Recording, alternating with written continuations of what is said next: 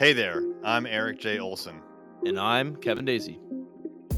You're listening to the Managing Partners Podcast, where we interview top lawyers about how they're growing their firms. Hey there, it's Erik J. Olson for another live edition, the Managing Partners Podcast. And today I have Brian Henry. Hey, Brian, how's it going? Hey, good afternoon, Erik. Good to see you.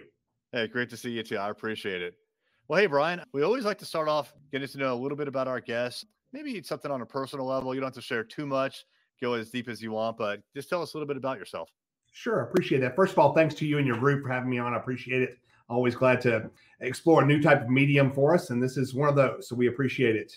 I, am in Sarasota, Florida right now in our Sarasota office. I've lived here for about 10 years after spending up nearly 15 in Connecticut and managing our Sarasota office as well as our other offices down here in Florida. It's not a bad deal when you get to look outside your window in January and see sunshine and 70 degrees. So we moved down here from Connecticut a number of years ago. So my my Cincinnati and Detroit brethren don't have quite that luxury, but it's nice down here. Yeah, it, it is very nice. Uh, my parents live in Melbourne Beach, Florida, and mm. I always feel bad for my mom when she complains about having to put on socks in the wintertime. That's that's like a big deal for her, you know. That sounds like my wife, but yes, absolutely. Yeah. well, cool. How long have you been with the firm? Uh, how big is the firm? How many offices do you have? Sure. So I've been with the firm uh, right at right at ten years, but the firm has been around for about thirty under a couple of different names. It's we have eleven offices now, and from Detroit down to Fort Lauderdale, we just opened two in Mississippi about two weeks ago. So we're very proud of that with our partner Rebecca Mansell, who's managing those offices. We're a small firm, Erik. We have about 40 attorneys, three or four at each office, with the core being in Cincinnati. And uh, it's been for us a very organic growth over the last 30 years, uh, roughly you know, a little, little, more than one attorney per year. We don't gobble up other firms or, or take on entire practice groups from other people. We take people one person at a time, and we're very proud of that process. You know, you, you say a, a small firm, but I, I, I would disagree. I mean, that, that's a nice size firm, honestly, and you have a big footprint with all those offices. Um, you know, I'm really kind of interested to know what the thought process was behind opening the two offices in Mississippi, especially at a time where a lot of businesses are kind of like stepping away from the office scene. Sure. So we, you know, we have always managed to open offices or, or it, it, we put offices where our clients need us is kind of the way we've looked at it. We've not gone in and grabbed somebody that we didn't know and, and had them join our firm. It's people that we've known. And we have had a substantial uh, business in Florida dealing with storm cases, wind and water and that obviously progresses all around to the uh, the Gulf of Mississippi. Well, it doesn't make a lot of sense to have one office in Mississippi and Biloxi, which we have, because then you can't handle the north part of the state. And we try to make things as cost efficient for our clients as possible. You know, split the uh, difference in terms of travel costs. So that that's what made the difference for the Jackson office and the Biloxi office to try to split the two pieces. But it all originates out of the storm business that really uh, peppers the entire Gulf. There were seven storms last year, as you might imagine.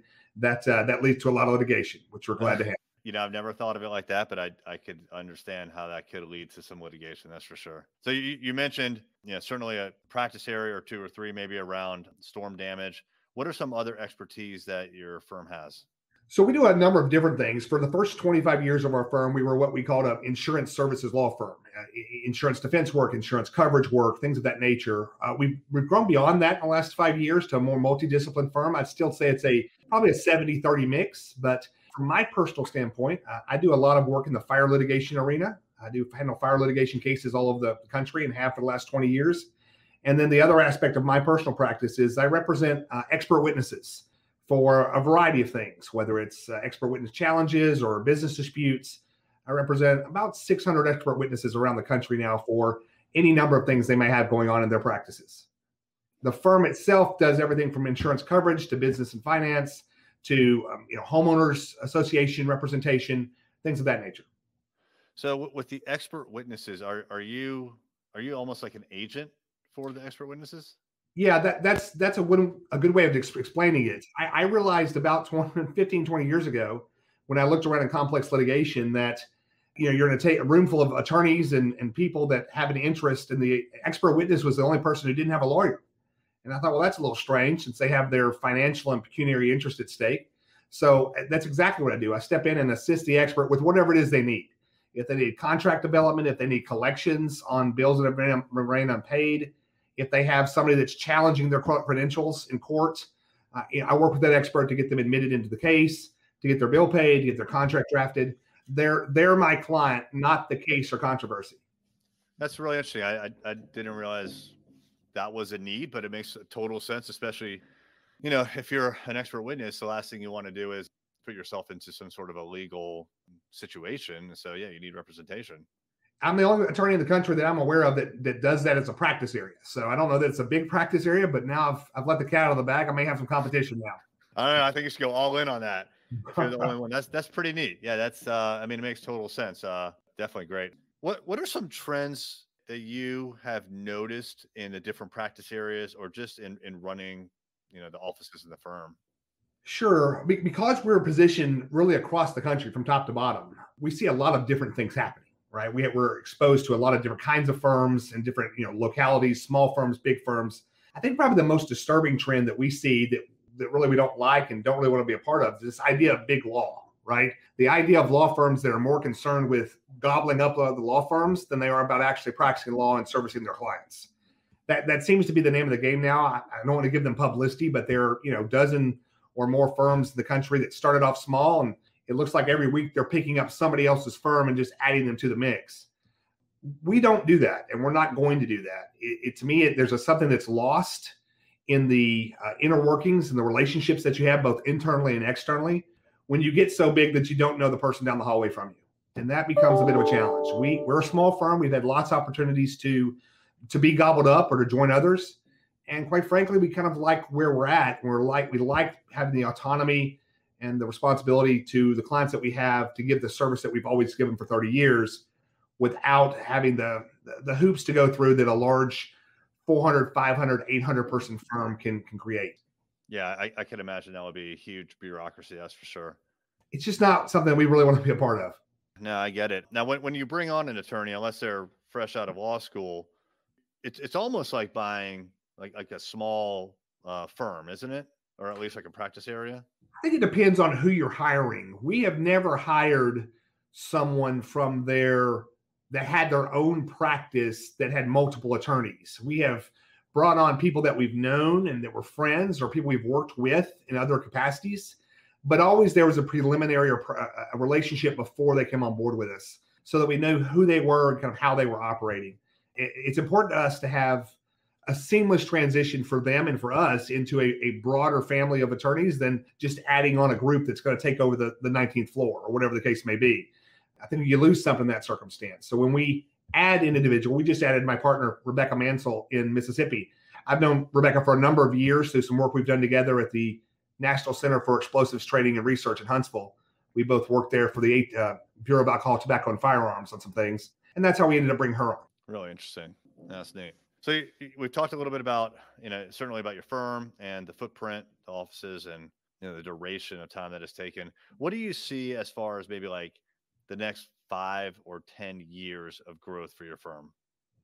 So a couple of different things, and we, you know, if if you plotted us out on a Harvard Business School, you know, map of proper business growth, we would fail miserably because it just doesn't really work that way, right? More often than not, what we've done is we've put an office or attorneys where our clients have said, "Hey, can you help us out here? Can you help us out there? And so we start with that kind of uh, organic growth and it grows from there. Our Indianapolis office is a very good example. A significant client of ours came to us and said, We've got a lot of work in Indianapolis. Can you put somebody there? And so we did. Now we have Eric Sanders, my partner there, managing that, that office. Going forward, you know, you just look at a map and you can see in a map, we have a couple of holes geographically. Um, we skip from Louisville, Lexington down to Florida. And so I need to fill in Nashville and I need to fill in Atlanta quite as quite honestly, is probably the next locations that we would be looking at geographically.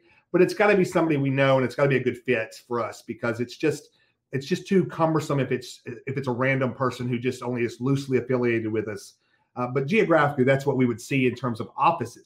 In terms of business practice, I think that we would like to continue to diversify what we do, bring that 70 30 mix probably down to about a 50 50 mix, and continue to provide additional services to our client base beyond insurance and become more of a more uh, general practice firm that handles a lot of different things.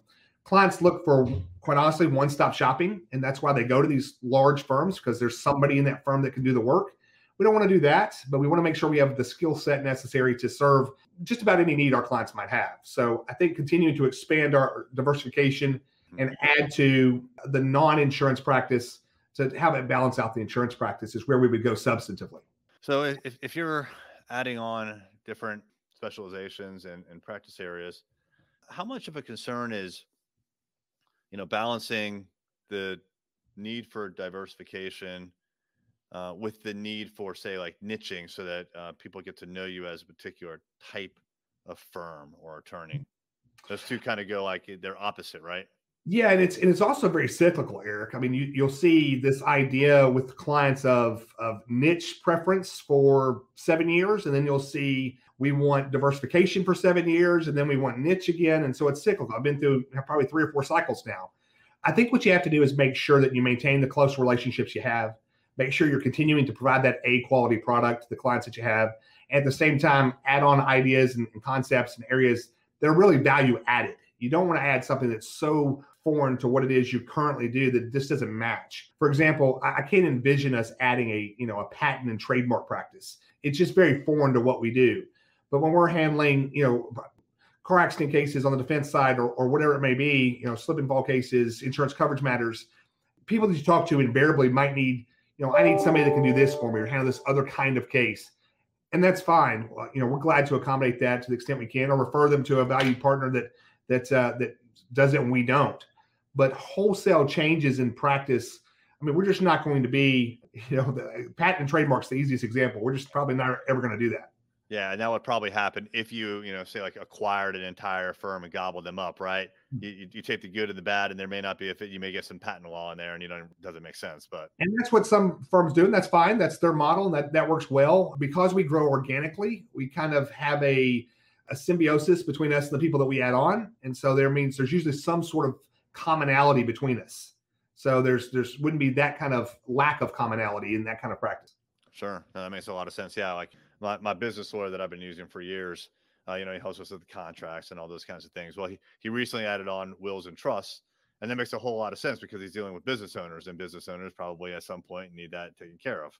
And that's exactly the kind of way we've grown. We have uh, my partner Jim Birch in Cincinnati. Did a lot of business work, you know, representing small businesses, getting their corporation documents up and going and somebody needs a will or somebody needs a trust set up. So we, you know, either learn the subject matter or add somebody that knows that subject matter, and then they work together to to fulfill the needs of that client. So we look sense. for ways we look for ways to fulfill what the client needs, as opposed to creating a cafeteria of options that don't necessarily have a connection to people. Yeah, yeah, that makes a whole lot of sense. Okay. Uh, so you know uh, we're a digital marketing agency, and so we're always interested to know how people are growing through marketing and you mentioned that you've you've grown organically really kind of like more or less following your clients where they need you right? Mm-hmm. and and that's the the strategy behind opening offices and whatnot which makes total sense. But i would imagine there's also still marketing going on there like you've talked about communicating with your clients and communicating with you know other stakeholders. What what are some of the marketing strategies maybe that that kind of jump out at you as as far as ways that you've been able to grow your firm Sure, I think there's a couple of different things. First of all, in a non-COVID year, I spend about 100 days a year on the road, so it's important for at least from our perspective to maintain relationships. Email's fine, telephone's fine, but at some point, you, you generally want to shake hands with a business partner and say, you know, I'm the person representing you, and, and I'm the one who's you've entrusted with your business, and that's important to us, and will remain important to us. But then you have to deliver. As I tell young associates in the firm, I need you to produce an A quality product because that's what I'm out selling. I'm selling a product uh, to our clients that we're going to deliver X, Y, or Z to them, and we're going to deliver it timely, and we're going to do it better than the next guy, and we have to deliver that. So, you know, the marketing is great and sales is fantastic, but as soon as you stop delivering on that, you're going to see your case flow turn down. And so, you know, our job is to make sure that we don't make any client's job harder, that we make their job easier. They want their problem fixed. However, their problem presents itself, uh, you know, our strategy in marketing is what is your problem? And are we equipped to handle that problem for you? Because if we are and we handle it, we're going to take care of it. And you don't have to worry about that problem anymore. Love it. Yep. That, that, that that's a great approach for sure. All right, Brian. Well, that was awesome. Is there anything that I failed to ask you that you think would be important to the audience? No, I appreciate the opportunity to visit with you a little bit. We, um, as I've said a couple of times now, we have a, a slew of attorneys running from north to south, and my practice is nationwide. And you know, we're very honest to a fault sometimes with new clients. If you call us and say, "Can you help me?" and I can, I'll help them. But if I say I can't, I'll direct you in the right direction. Say this person would give you a better job on this deal than I would because that's why I would want to be treated. And yeah, so, that, that's really important. I, I, yeah, we of course you always want the business, but if you know if that's not going to work out, then you want to connect them with someone that you know. It's, it's a on 34th Street scenario. If, if, Macy's doesn't have it, I can send you over to Gimbels or vice versa, right. so you get the right product. I'd rather a client, a potential client, be happy than get something that they that doesn't work well for them. I think we have a duty beyond just our own pocketbook. Yeah, love it. Great. What is the best way for someone to get in touch with you after this? Uh, you can, you know, always reach us through our main line, 513-579-0080 or rolfeshenry.com. That's R-O-L-F-E-S Henry.com. Always be glad to take any questions or follow-ups from anybody. Glad to have people uh, tune in. All right. Thanks so much. Thanks very much. All right, everybody. Uh, this is another episode of the Managing Partners podcast, and my name is Erik J. Olson. I am one of the co-founders of Array Digital. We specialize in law firm marketing. So if you want to grow through marketing and SEO, websites, things like that, give us a reach and give us a call. Thanks, Brian. Thank you. All right, bye.